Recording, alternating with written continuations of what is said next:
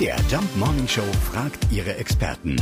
Fakt oder Fake? Ja, wir lassen Olaf Kuchenbecker reinbollern. Mittlerweile fast legendärer Experte, wenn es um die ganz großen Titel geht.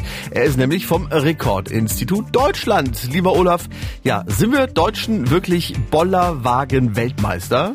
Ja, das stimmt tatsächlich. Es ist Fakt, wobei wir es ein bisschen anders formulieren würden. Denn beim Rekordinstitut für Deutschland gibt es ja keine Weltmeister, sondern nur Weltrekordhalter.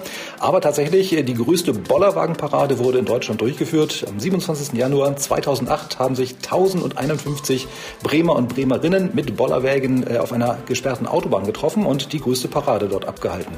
Also, es stimmt. Also stimmt, die Deutschen sind Bollerwagen verrückt und hatten die größte Bollerwagenparade der Welt am Start mit 1051 Teilnehmern. Das ist natürlich eine Ansage.